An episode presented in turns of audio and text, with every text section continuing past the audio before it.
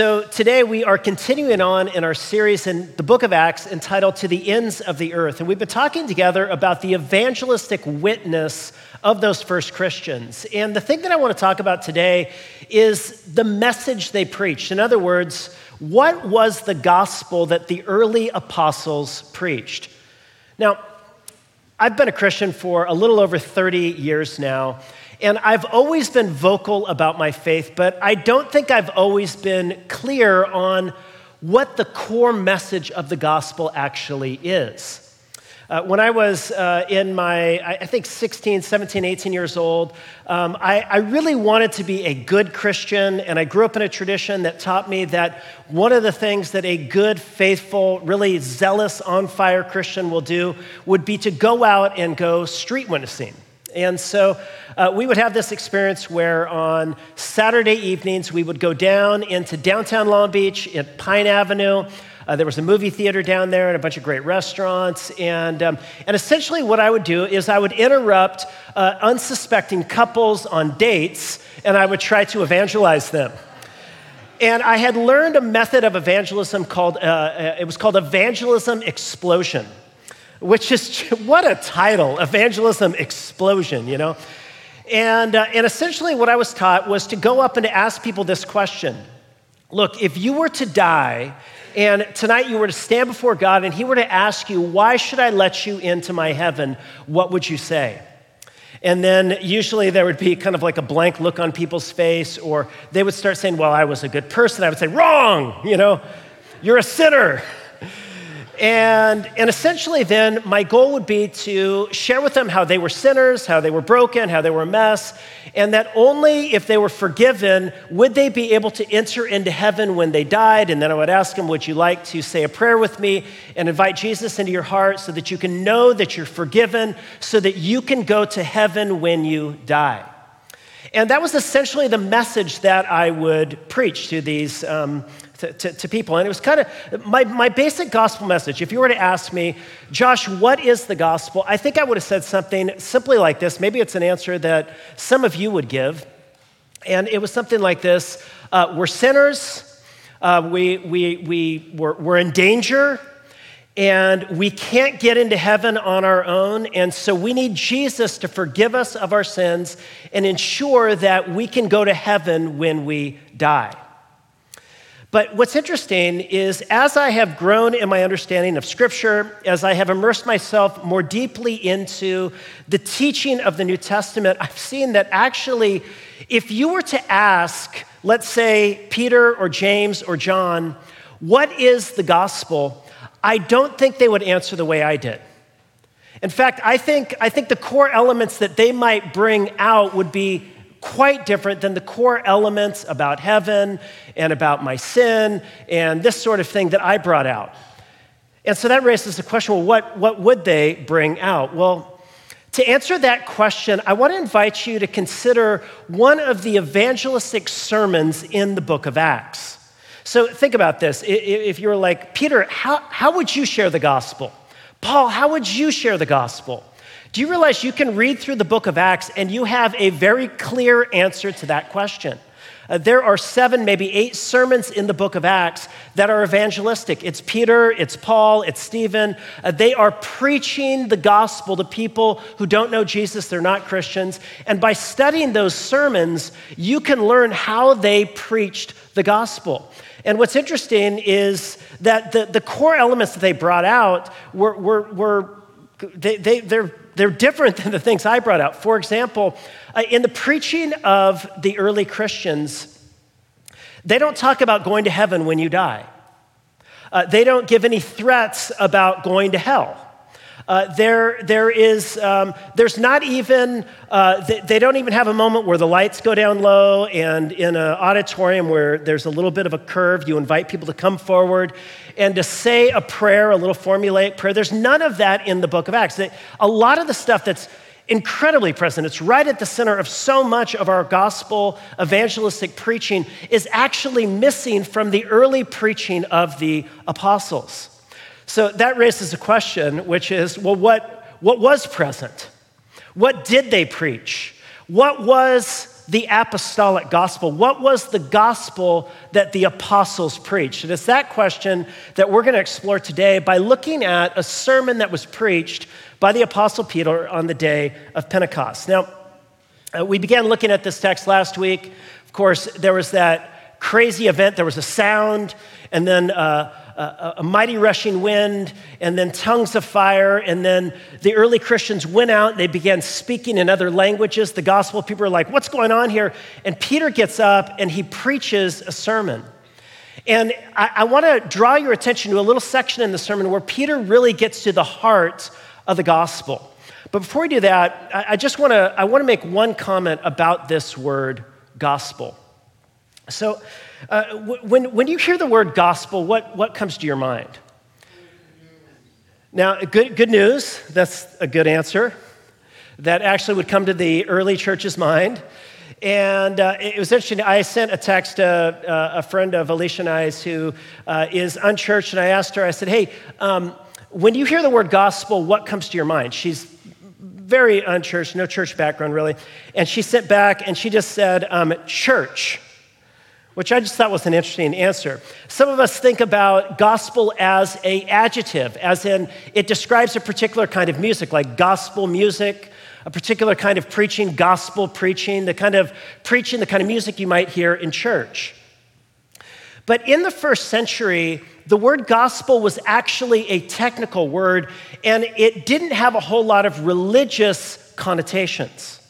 Uh, in the first century, uh, that word gospel, it, it simply, uh, it's, it's the Greek word euangelion, and as Steve indicated, it's translated as good news. And what historians know and what New Testament scholars will tell you is that when this word was chosen to apply to the core message of early Christians, it had a very specific meaning. And in the Greco Roman world, it was a technical term. And it basically referred to an announcement of a great victory or maybe the birth or the accession of an emperor. In other words, the gospel in the first century was a it was news of an epic, world altering, history changing event that affects everything and everyone must respond to. The gospel was news, great news of an epic, world altering, history changing event that affects everything and everyone must respond to. And so, for, for example, one of the most famous pre Christian uses of this word gospel is found on an inscription about Caesar Augustus dating from 9 BC. And uh, that inscription says, says this The providence which has ordered the whole of our life showing concern and zeal, has ordained the most perfect consummation for human life. So, what is the most perfect consummation of human life? Well, it's this by giving to it Augustus, Caesar, by sending in him, as it were, a savior for us, to make war to cease, to create order everywhere. The birthday of the god Augustus was the beginning of the gospel for the world that came by reason of him. So, do you see what it, they're using the word gospel as, as news of an epic, world altering, history changing event, the birth of Augustus Caesar.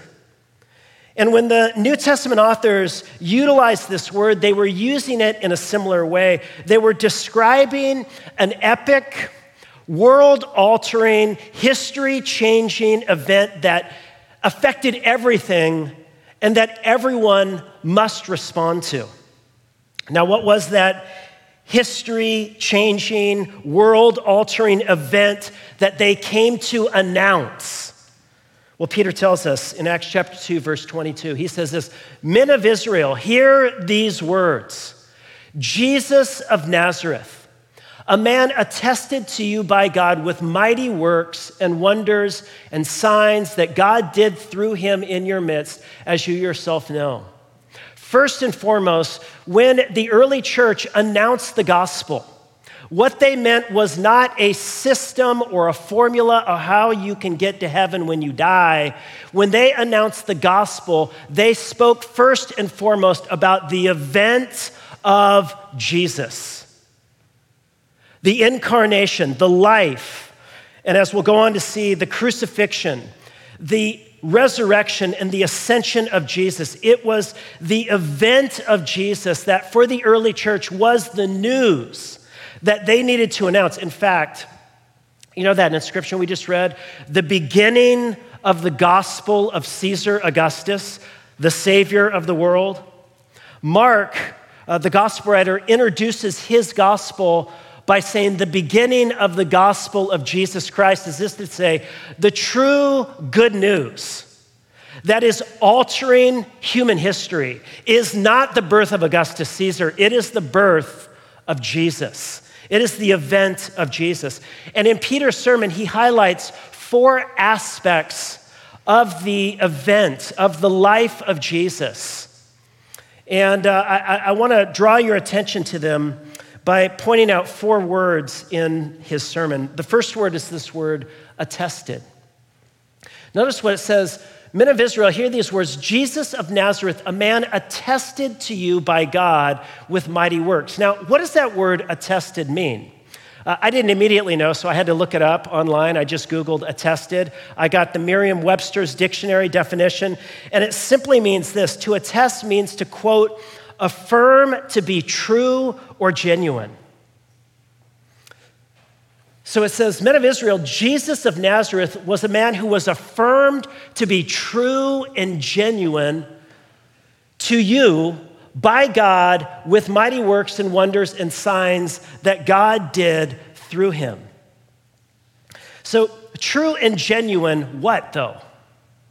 Well, if you were an ancient Israelite, you knew the answer to that question. You see, ancient Israelites lived with a core set of longings about the world that were informed by their ancient prophets.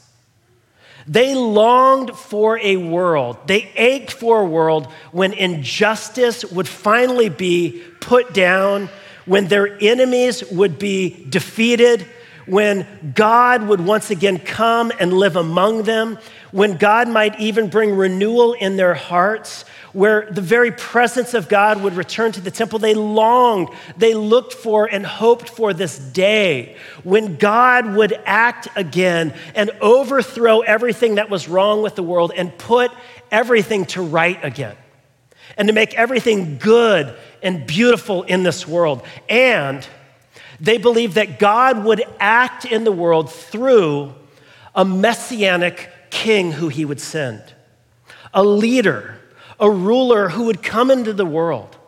And in some of the, the sections of the Old Testament, that ruler, it was clear, would be a descendant of the great King David. They knew David was their great champion who uh, battled against Goliath as their representative on their behalf, and they looked for a true and better David who would come in and who would battle against their greater enemies than Goliath, defeat them, and be the champion of the people.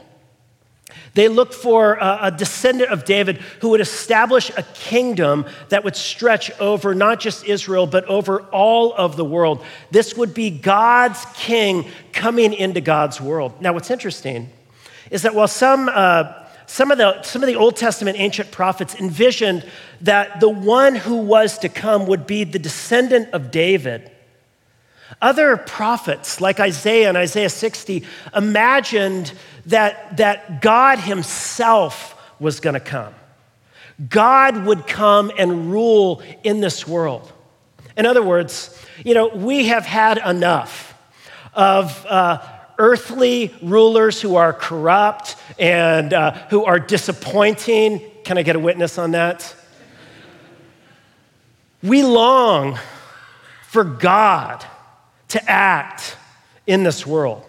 And the ancient Israelites longed for God to come and act and to establish God's own saving, healing, rule, and reign on earth and to overturn what was wrong and again make everything new. And so some of the prophets said this was going to happen through a Davidic king, others that God himself would come.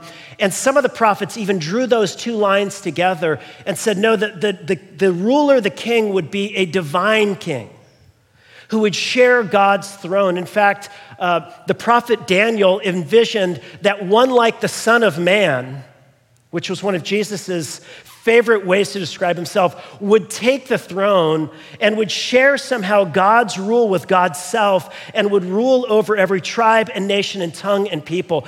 And they held on to these hopes and these longings, and they live with this question God, when? When will you come again? When will you send your Messiah? When will your rule and reign break out in this world again and heal what's broken and fractured and wrong with everything and with us? When will you come?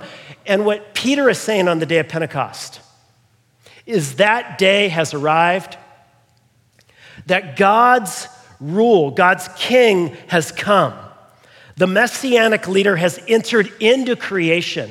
And he says, It is attested to you by God. You've seen him. By mighty works and wonders and signs, he healed the sick, he cleansed the lepers, he cast out the demons.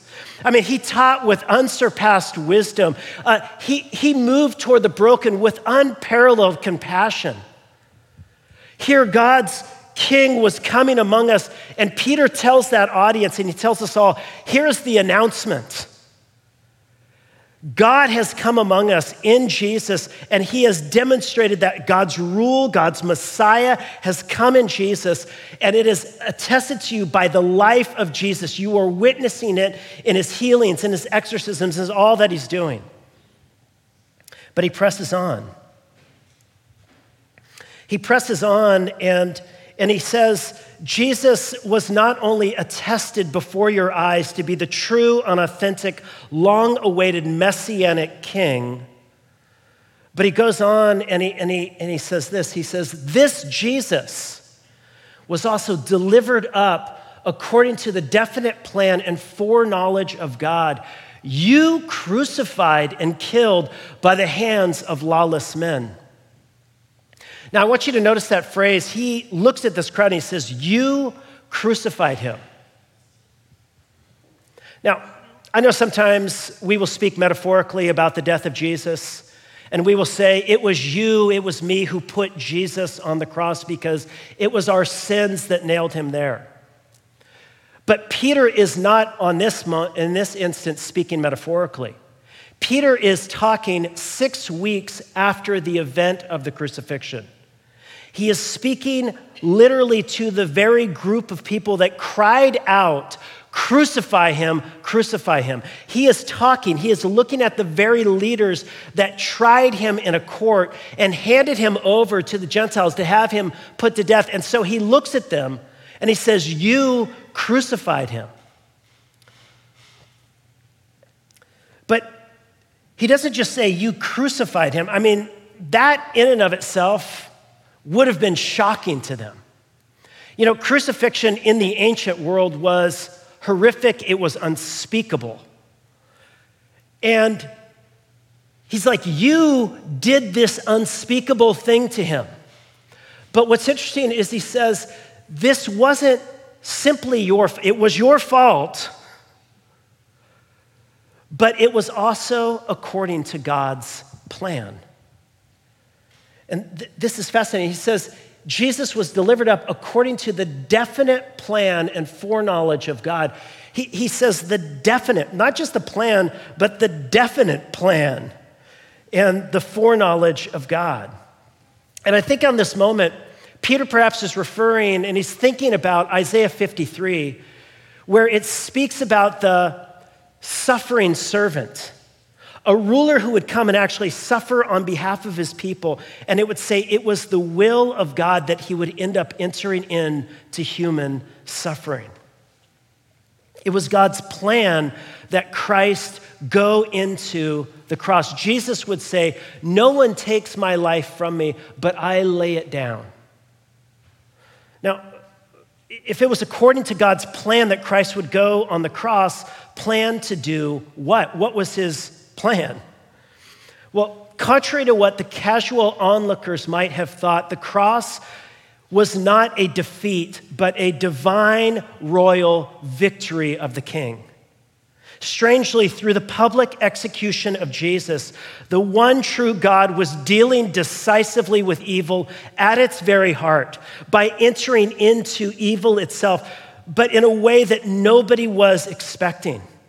Not by meeting human folly and sin and brokenness with anger and wrath and military power and hate, but coming against human brokenness and sin and evil that with, with divine love, self giving, cross bearing love.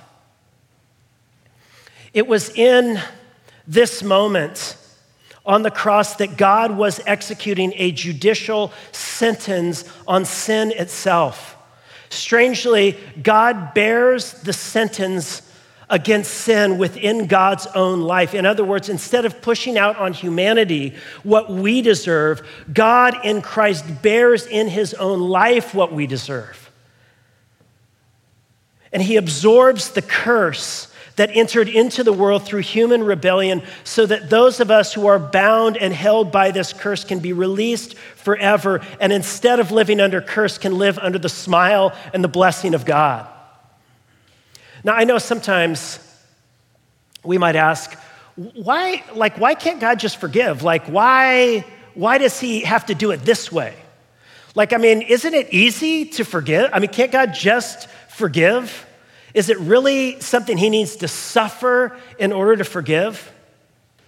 Well, have you ever been painfully wounded and moved towards somebody with forgiveness? Is it easy? Do you suffer? Somebody has to pay.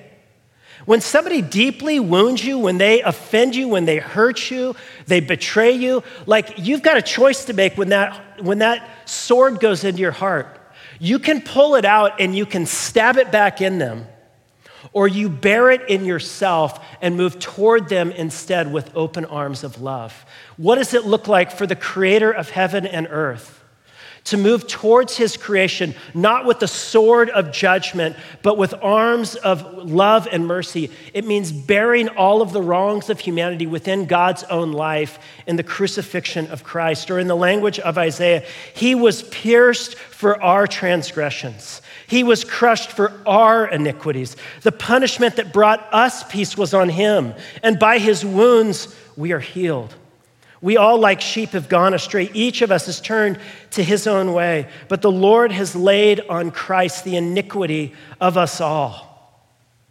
And through this radical act of suffering, self giving, sin bearing love, Paul says in Colossians that God in Christ mysteriously was disarming, quote, the rulers and authorities, putting them to open shame, triumphing over them so that we can be set free by love. Love is stronger and more powerful force in the cosmos than hate. And in this, the love of God was being manifest in the world. It was being put on display in the world. In this is love, not that we love God, but that God loved us and sent his son to be an atoning sacrifice for our sins. So the messianic, what is the, what's the news that Peter is announcing this world altering, history changing news that affects everything that everyone must respond to?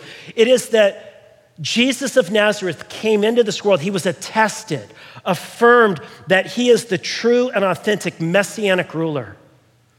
And the news is that the messianic ruler, to everyone's shock, against what everyone was expecting, not least of which his disciples, he enters into crucifixion willingly, so that in this act he might enter into our pain and suffering and be our brother in our suffering on this earth, so that he might bear in his life the curse and so break the curse and enable us to experience blessing. He enters in in order to defeat the principalities and powers. This is the news that the apostles are bringing that they can't stop talking about. But it doesn't end there. Notice he presses on. He says, But, he says, You crucified him, but God raised him up, loosing the pains of death because it was not possible for him to be held by it. The main thing is not that you killed him, that you had him executed or hung on a tree. It was that God raised him from the dead on the third day. It was not possible. Why? Well, because as he'll say in the next chapter, Christ is the very author of life. You can't hold the author of life under death. And it was not possible that death could hold him because death came into the world through sin, but here Christ breaks the power of sin. Death has no hold on him. It was not possible because the power of God's life and love are stronger than the power of death. And so Christ was raised up by God on the third day. And he continues, and it's interesting, he draws upon the ancient Hebrew scriptures to prove that this was always God's plan to raise the Messiah from the dead. And specifically, he quotes Psalm 16. He says, For David says concerning him, I saw the Lord always before me. He is at my right hand that I may not be shaken. Therefore, my heart was glad, my tongue rejoiced, my flesh also will dwell in hope. For you will not abandon my soul to Hades or let your Holy One see corruption. You have made known to me the paths of life. You will make me full of gladness with your presence. So, Psalm 16 is this prayer of David where he rejoices in God that God will save him and not let him die. But look, Peter comments, he says, Brothers, let's think about this. Let's reason this one out. He says, I may say to you with confidence about the patriarch David that he both died and was buried, and his tomb was with us to this day. He says, Look, uh, we know where David's buried. His, his, his burial site was right there in Jerusalem. They could go, he's like, we, we can go to his grave. Who was he talking about? And Peter answers his own question. He says, Being therefore a prophet and knowing that God had sworn with an oath to him that he would set one of his descendants on his throne, he foresaw and spoke about the resurrection of Christ, that he was not abandoned to Hades, nor did his flesh see corruption. Do you see his logic? He's saying, look, David can't be talking about himself. He's dead, he's buried.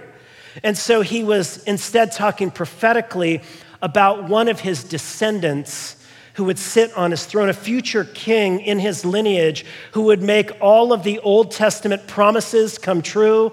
In this descendant, all of God's promises would be yes and amen.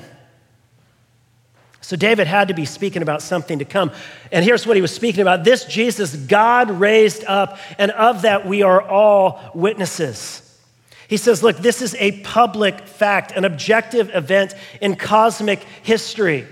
You know, it's like he's saying, Look, you know, Caesar Augustus thinks all of his triumphs were great. Get this. In Jesus of Nazareth, God was triumphing in human history over sin and death and darkness. He was resurrected.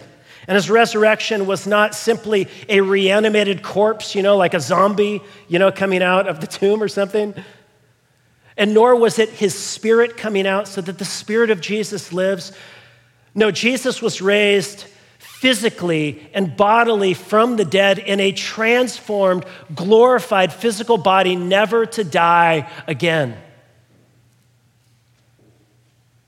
You know, the Jews were waiting for a day when there would be a final end time resurrection that would usher in the age to come. And in Jesus, God's new age has broken into this old world. The resurrection is the most important eschatological event when the Creator unveiled his plan to save the whole cosmos.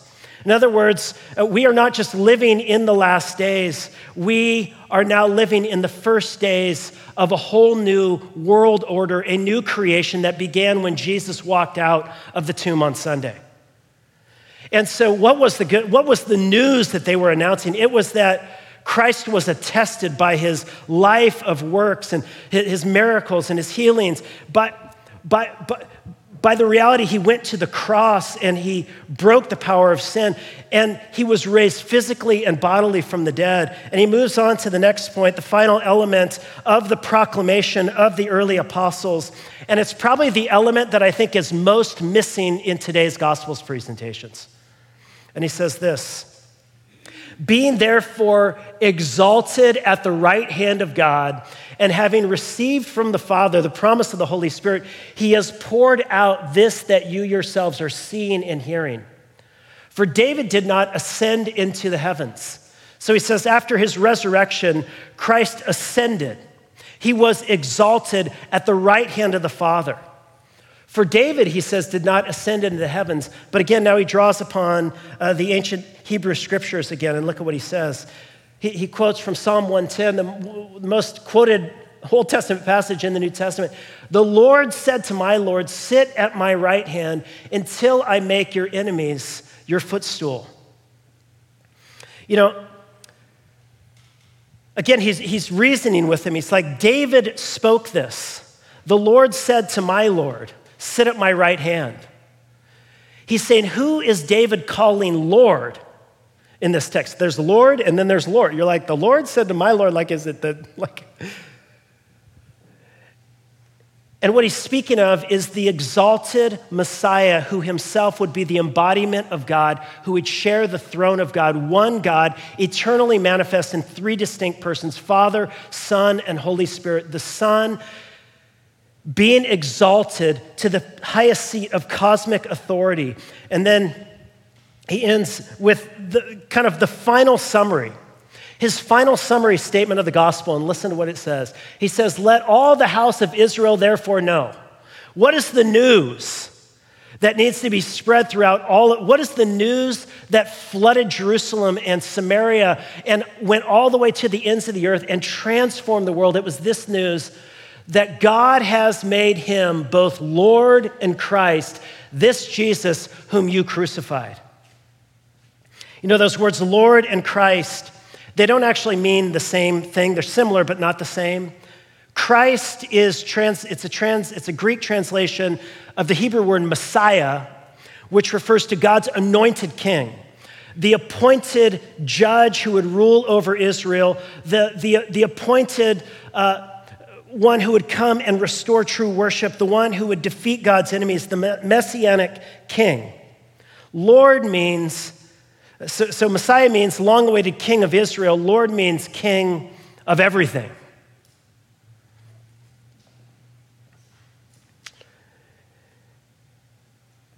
And so he announces this news. And notice the crowd's response. You know, he's been pressing this upon them. He's been arguing with them from Israel's scriptures. And there was something about the eyewitness testimony of these 11 disciples that have stood up to say, Look, we've all seen him, the one you crucified. There was something about this whole experience where they wake up to something. It's almost like they had been asleep ignorant of what was really going on before their very eyes, ignorant when they were crying out, Crucify him, crucify him. Those high priests and, and Sanhedrin and the religious, ignorant when they were handing him over to the Gentiles. And all of a sudden, the shock of awareness sets in. You know, have you ever had one of those just, oh, no moments? You're just like, I, no, I didn't just do that. You know, I did. This is like the ultimate oh no moment in human history.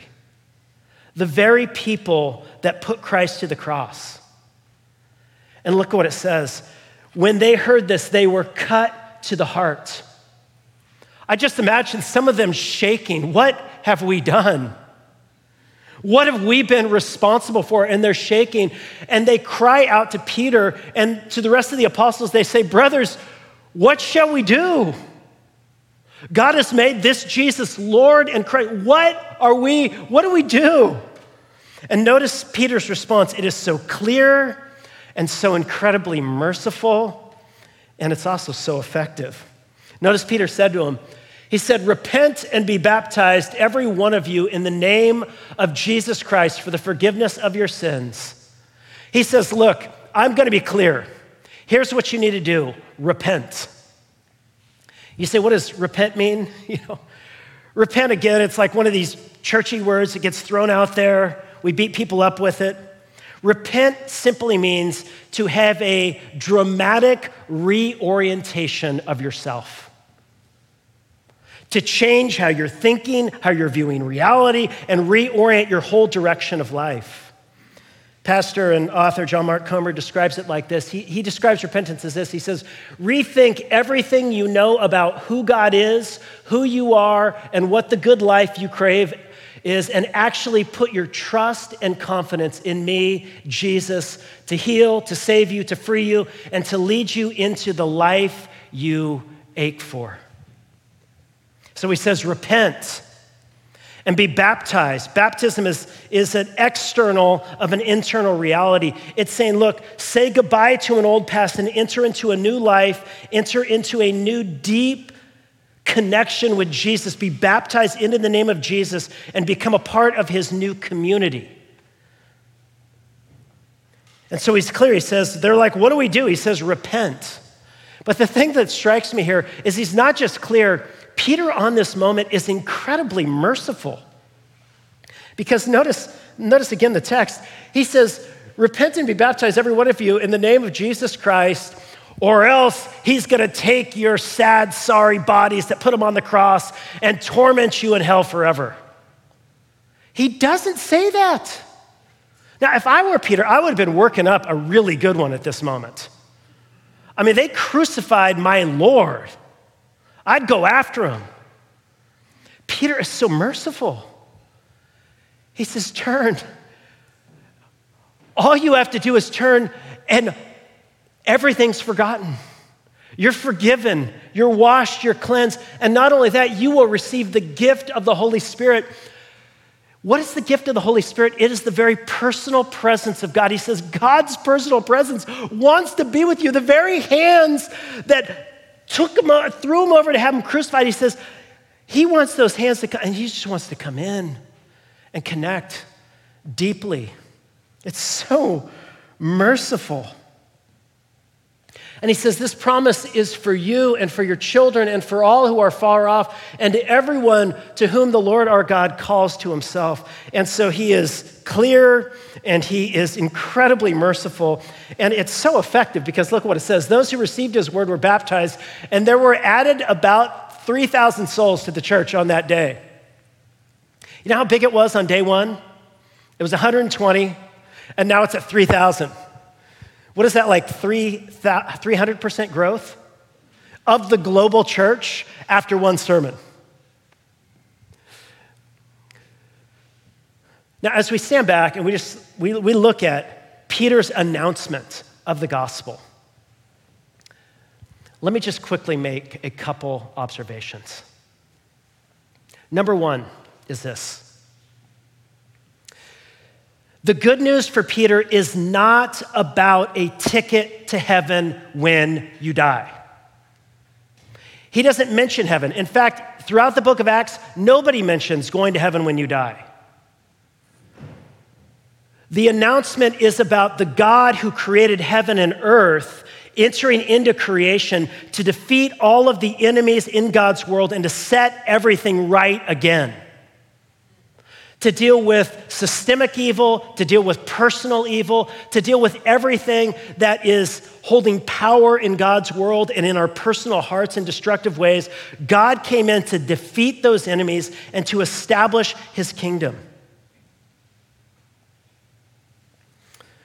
Rich Villodas puts it like this he says, The gospel is the good news that God's kingdom has come near in Jesus Christ, and through his life, death, resurrection, and ascension, the powers of sin and death no longer have the last word. And so it's not first a message about a ticket to heaven when you die, it is, it is about the long awaited fulfillment of God's promise to defeat evil in God's world, to establish God's kingdom and his healing rule in God's world. It's about God becoming king in God's world again. Second, the gospel, according to the apostles, it's not just about Friday.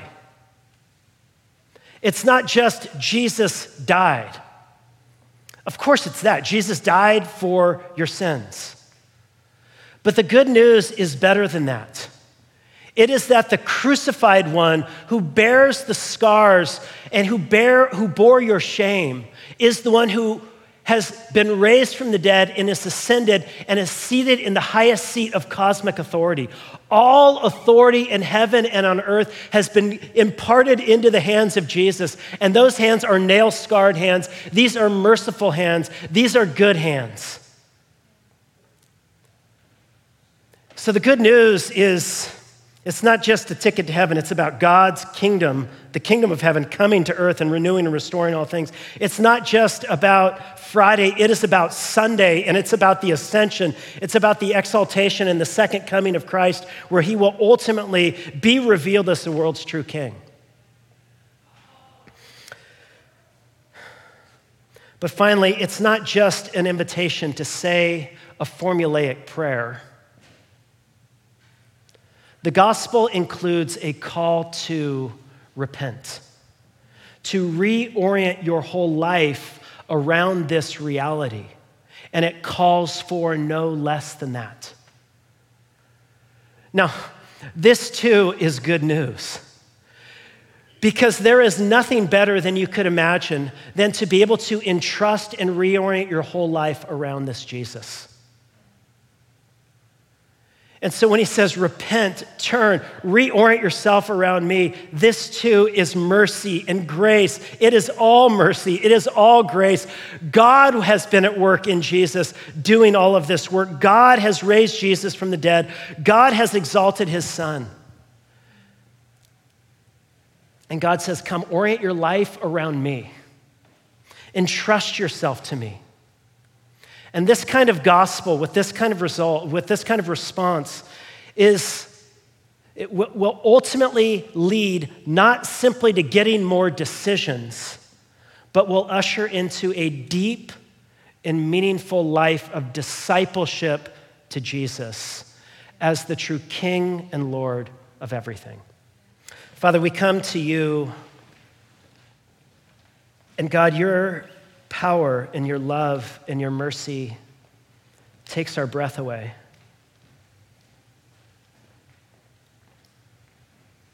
In this, your love has been manifest that you sent your Son into this world to rescue us.